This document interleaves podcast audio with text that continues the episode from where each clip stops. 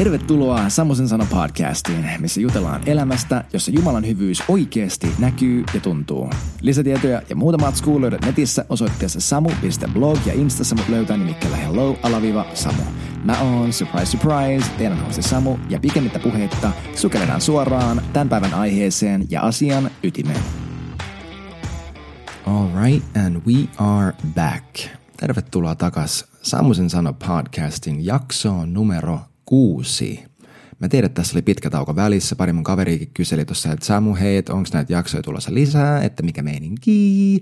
Ja lyhyt vastaus on se, että kyllä, jaksoja tulee lisää, kunhan sinne asti pääsen. Ja tässä sitä sitten ollaan tämän asian tiimoilta. Mä voisin jaaritella vaikka kuin pitkään siitä, että että no miksi niitä ei ole sittenkään tullut viikoittaisella tasolla ja je, je, je, je, je.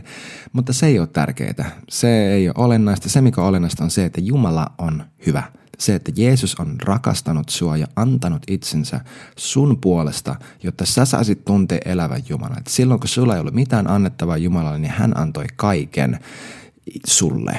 Hän antoi itsensä täysin sun edestä. Ja hän teki sen vaan koska hän halusi sut. Koska hän rakasti ja koska hän rakastaa. Huh, pisteet itselleni siitä, että me päästiin hyvin aiheeseen. Nimittäin mä haluan aloittaa uuden sarjan jos sä oot eka kertaa nyt tuning in, niin nämä ekat jaksot äh, tätä ennen, mä käsittelin Jumalakuvaa pitkät, eli siitä, että millainen Jumala on ja millainen Jumala ei ole. Ja tämä oli tärkeä siksi, että, että sellainen Jumala, mihin me uskotaan, on se, mihin me maailma, miten me maailma nähdään. Me nähdään kaikki sen linssin kautta. Vaikka sä olisit ateisti, niin se jotenkin korkeampi, suurempi voima tai universumi tai mitä ikinä, se mitä sä ajattelet, siitä ja määrittelee sen, miten sä uskot, että sua itseäsi tulee kohdella ja arvaa mitä sä kohtelet muita niin kuin sä oikeasti uskot, että sua tulisi kohdella. Ei niin kuin sä haluisit, että sua kohdellaan, vaan sä, vaan sä kohtelet muita niin kuin sä uskot, että sä ansaitset, että sua kohdellaan. Ja tämän takia se Jumalakuva on ollut ihan äärimmäisen kriittinen. Mutta, ja siis siitähän voidaan puhua koko ikuisuus ja koko ikuisuuskin, me lauletaan, että pyhä, pyhä, pyhä, pyhä, ei se juttu ei vanhene mihinkään. Se, kuka Jumala on, niin eihän se, ei sit pääse yli eikä ympäri. Ja me tullaan aina keskittymään vaan siihen, että kuka Jumala on. Ei niinkään, että millainen hän on, vaan kuka hän on. Koska tietysti kristinuskon kyse ei ole siinä, että, että sä tiedät paljon asioita Jumalasta. Koska sä voit tuntea raamatun etuperin takaperin ulkoa. Saatana osaa raamatun ulkoa mutta ei hänellä ole suhdetta elävään Jumalaan. Se on eri asia, että onko että onko sulla tietoa siitä, että millainen Jumala on tai olisi, jos hän on. Niin kuin hirveä määrä vaikka henkilöitä, jotka opettaa teologiaa tai fariseukset Jeesuksen aikaan. Tai, no hirveän moni niin kuin fiksotyyppi. Ne tietää, että millainen tämä kristinuskon Jumala on periaatteen tasolla, mutta he ei tunne häntä. Ja tiedätkö, että jos et sä tunne elävää Jumalaa, niin sä et tiedä hänestä mitään. Mikään tieto, mikä ei lisää sun intiimiä läheisyyttä elävän Jumalan kanssa on turhaa.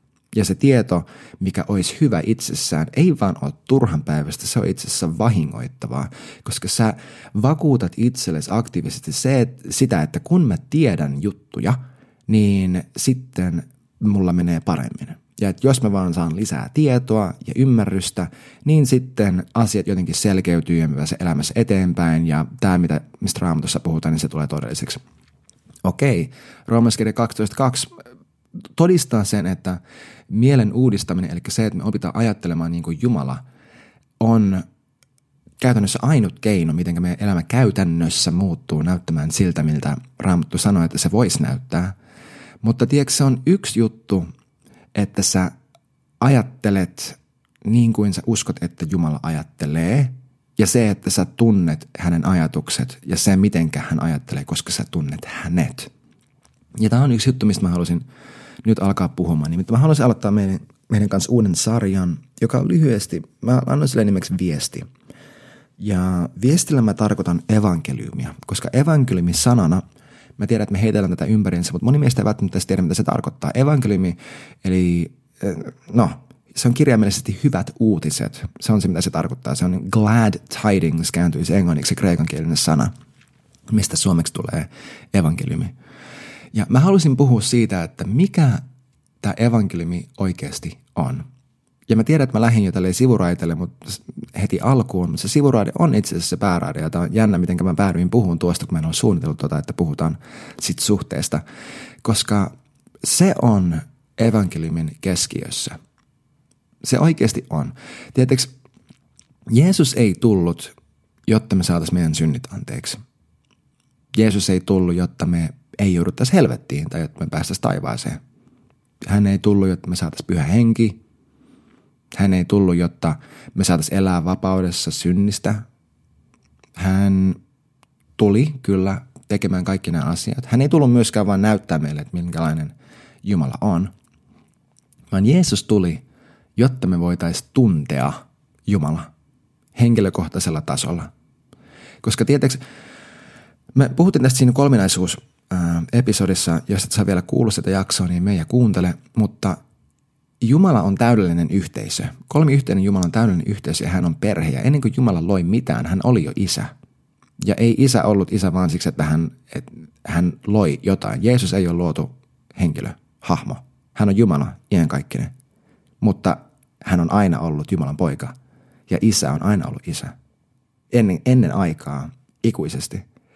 Ja tämä isä, kun hän loi meidät, niin tietysti, mä, mä nyt odotan mun toista lasta, joka pitäisi syntyä helmikuun loppupuolella. Surprise! Ää, ei ole salaista tietoa, saat kertoa kaverille. Mutta mun kaveri kysyi multa tuossa pari viikkoa sitten, että hei Samu, miltä se tuntuu se, että teillä on tulossa toi toinen lapsi? Ja mä sanoin tälle mun ystävälle, että, että se tuntuu tosi tosi luonnolliselta. Se tuntuu niin luonnolliselta, että ei ole mitään muuta niin kuin, tilannetta tai tapaa, miten asiat vois olla. Koska se, että mä oon isä mun nykyiselle pojalleni ää, ja myös niin kuin hengellisesti ihmiselle mun elämässä, siitä on tullut mun elämän prioriteetti. Ja se, että mä oon isä ihmiselle mun elämässä, myös mun lapsille, se on niin lähellä ytimessä siinä, että kuka mä oon. Että se, että meille tulee toinen lapsi, on vaan luon, se tuntuu niin kuin luonnolliselta, fyysiseltä, ruumiillistumalta jostain, mitä mä oon. Ja mä sanoin mun kaverille, että nyt musta tuntuu, että mä ehkä vähän ymmärrän paremmin sen, että miksi Jumala loi ihmisen. Se, että kun hän on täydellinen isä, kun hän on täydellinen yhteisö, täydellinen rakkaus, niin me ollaan sen hänen keskenään ja keskuudessaan vallitseman rakkauden, ää, kuulumisen ja hyväksynnän fyysinen ruumiillistuma käytännössä. Ja tiedätkö, tämä Jumala, joka on luonut meidät tätä varten, että, että me saataisiin nauttia läheisyydestä hänen kanssaan, tämä isä, tämä isä on se, joka lähetti itse itsensä, poikansa, kuolemaan meidän tähden, ei jotta me vaan nipin napin päästäis pakkaselta nollille, ei vaan jotta me päästäis vapauteen synnistä, vaan jotta me päästäis takas siihen yhteyteen, mikä meillä on, mi- mihin meidät on luotu. Se yhteys, mihin meidät on luotu, missä me olin fyysinen ruumiillistuma. Me ollaan se niin kuin käsin kosketeltava Jumalan rakkauden niin kuin muoto ja hänen hyväksynnän ja hänen yhteisöllisyyden niin kuin tulos. Tiedätkö, että tämä on se, mihinkä sut on luotu. Ja Jeesus tuli palauttamaan sut tuohon paikkaan. Ja tämä on lyhykäisyydessään, no evankeliumin lyhyt oppimäärä.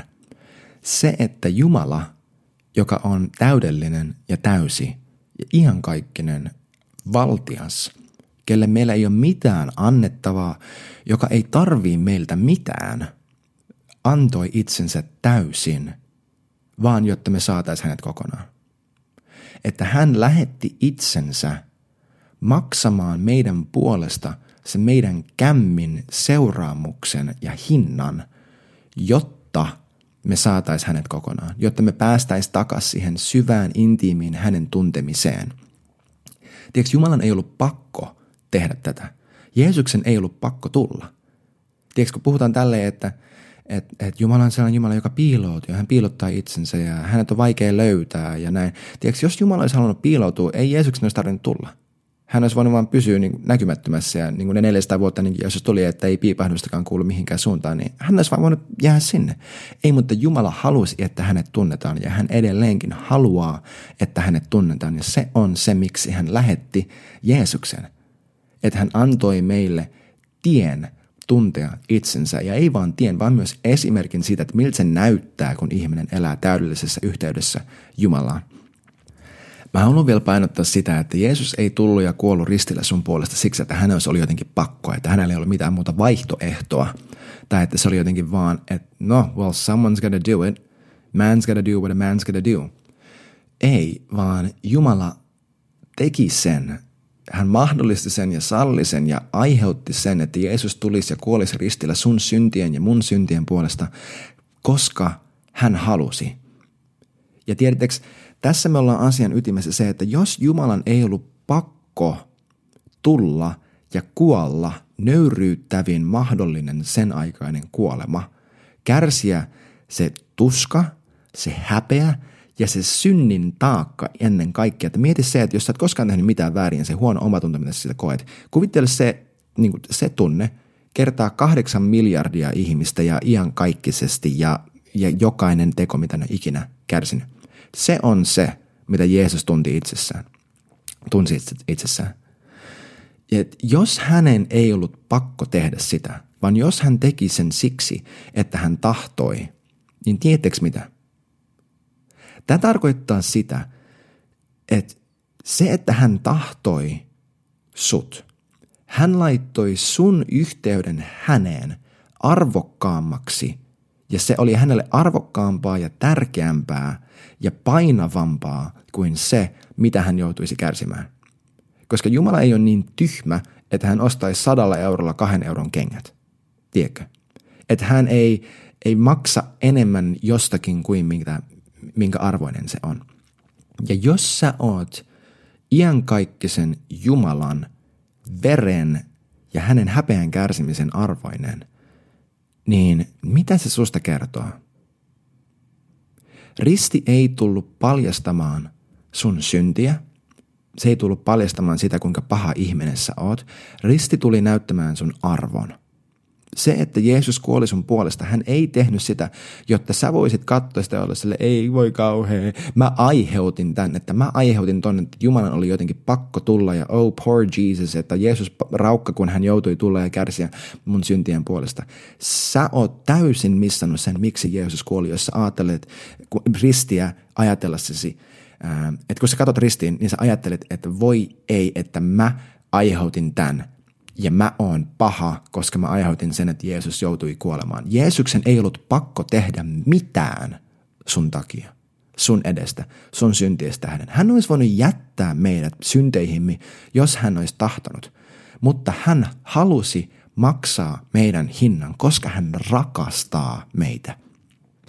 Tiedätkö, kun tämä on vähän sama juttu kuin se, että jos mulla olisi joku läheinen sydänystävä ja mä päätän, että mä haluan ostaa tolle tyypille lahjan.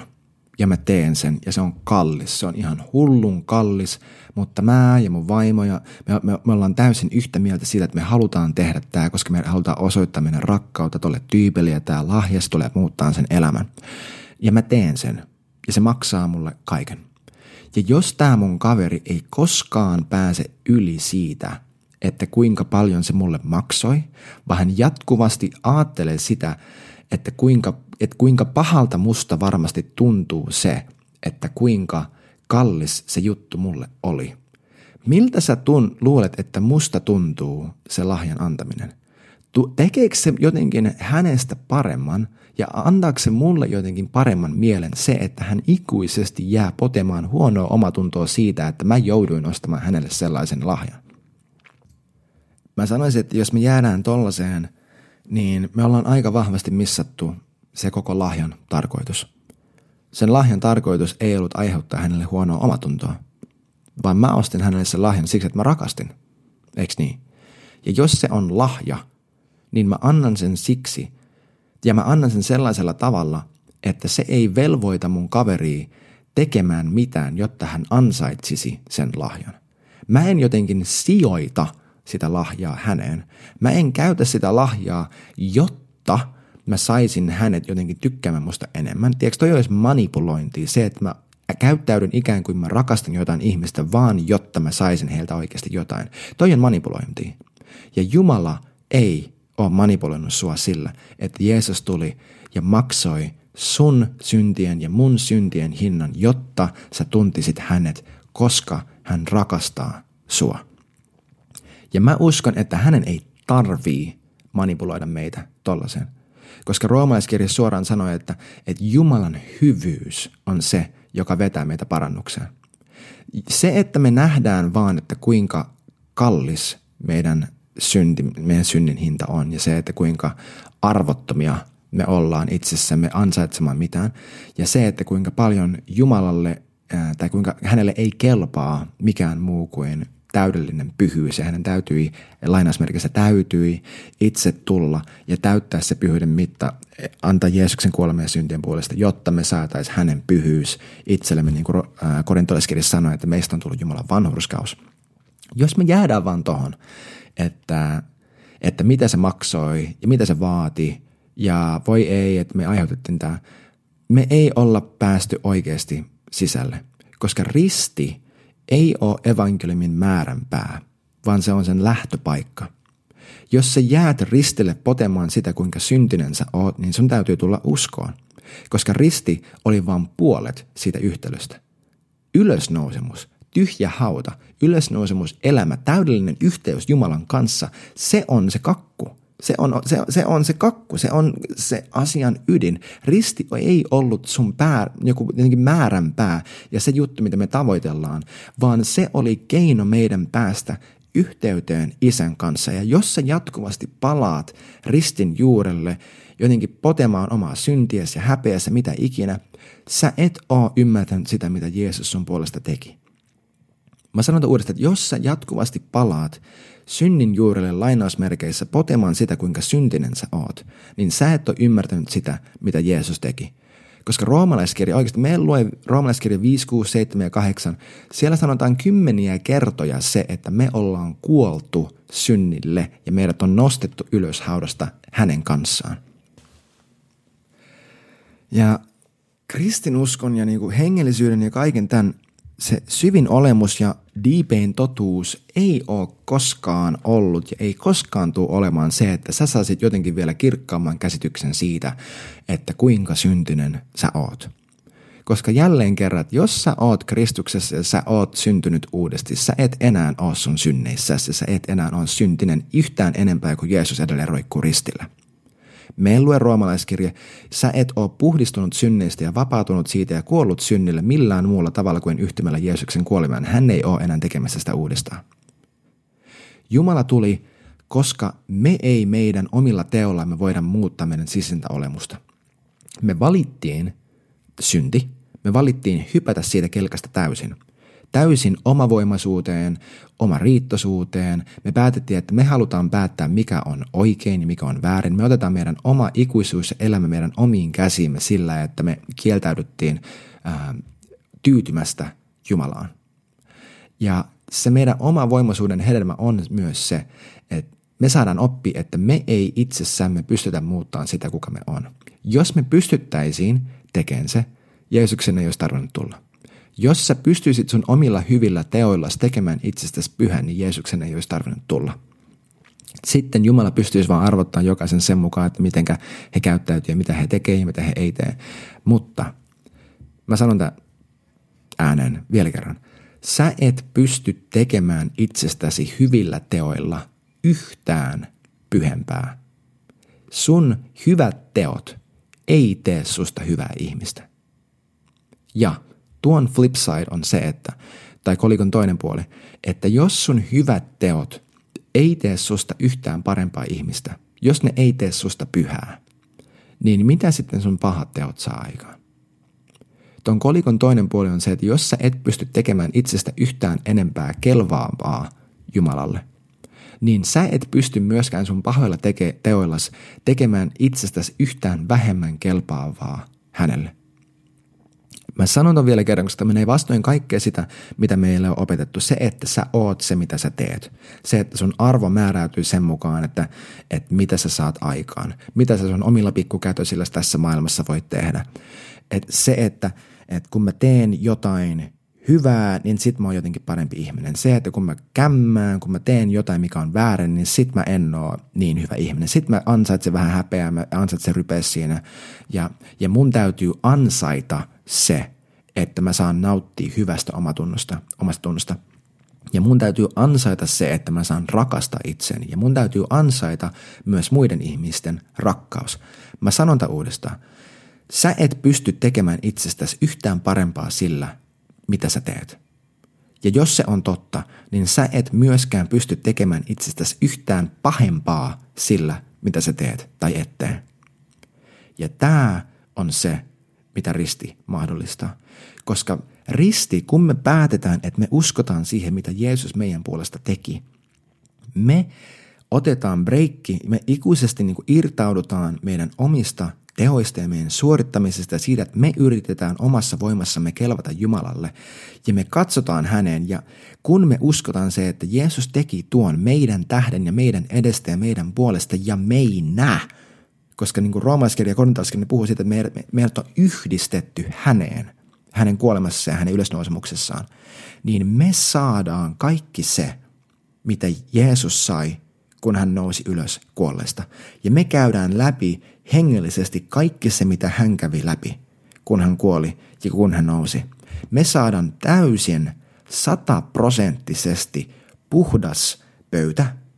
Me saadaan täysin sataprosenttinen hyväksyntä isän kanssa. Tiedätkö, sä oot yhtä hyväksytty Jumalalle, isälle, kuin Jeesus on. Sä kelpaat hänelle yhtä hyvin kuin hänen oma poikansa. Koska isä ei ole jotenkin jotenkin niin vastahakoina tai, tai, tai hän ei ole jotenkin niin kuin Tiedätkö, risti ei ollut sellainen tilanne, missä isä on jotenkin vihainen meitä kohtaan ja hän haluaa tappaa meidät, mutta hän lähettääkin poikansa ja Jeesus saa turpaan tältä isältä, joka vihaa meitä, koska me ollaan niin syntisiä. Ja huh, onneksi Jeesus, hän antoi Jeesukselle turpaan, niin me, me ei tarvitse saada tästä turpaan. Ei. Isä ei ole jotenkin kostonhimoinen raivohullu, joka halusi tappaa sut ja Jeesus vaan hyppäsi väliin. Jos hän olisi pohjimmiltaan sellainen, niin nyt hän on sellainen nallekarhu vaan siksi, että Jeesus oli ottanut sen, sen kaiken paskan niskaan, niin haluaisitko sä oikeasti syvään yhteyteen sellaisen Jumalan kanssa, joka pohjimmiltaan haluaa tappaa sut? Et. Se on se lyhyt vastaus. Ei se et halua sitä. Mutta Jumala, isä ei tehnyt tätä pitkin hampain. Hän ei tehnyt tätä, Jeesus ei tullut jotenkin salaa vastoin isän tahtoa ja jotenkin pitkin hampain ja kärvistelen silleen, että, ää, että no onko nyt pakko. Jeesuksen ei ollut pakko tehdä mitään sun puolesta, vaan hän teki sen siksi, että hän rakasti sua. Risti ei näytä sulle sun syntiä, vaan se näyttää sulle sun arvon. Sä et voi jäädä kyykkimään siihen, että kuinka paha tai ansaitsematon tai mitä ikinä sä oot, koska sillä ei ole mitään väliä, mitä sä itsessäsi ansaitset.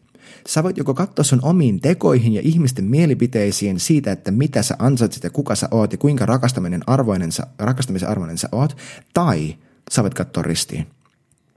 Tai sä voit katsoa siihen, että mitä isä ajatteli, kun hän lähetti Jeesuksen sun puolesta. Joko tai. Se ei voi olla molemmat. Joko Jeesus on se, joka määrittelee rakkauden sun elämässä, tai hän ei ole. Joko hän on se, kenellä on viimeinen sana siitä, että kuinka arvokas sä oot, tai hän ei ole. Johanneksen kirja sanoo suoraan, että tässä me tunnetaan rakkaus. Että Jumala on äh, lähettänyt poikansa kolmeen puolesta, että hän rakasti meitä ensin. Että tästä me tunnetaan rakkaus. Mä haluan, että sä mietit tota tällä viikolla oikeasti, että, että mitä, mitä sä näet mielessäsi, mitä sä tunnet – kun sä mietit ristiä, ylösnousemusta. Tätä evankeliumia sitä, että Jumala on tullut ja maksanut sun syntien hinnan, jotta hän saisi sut takaisin.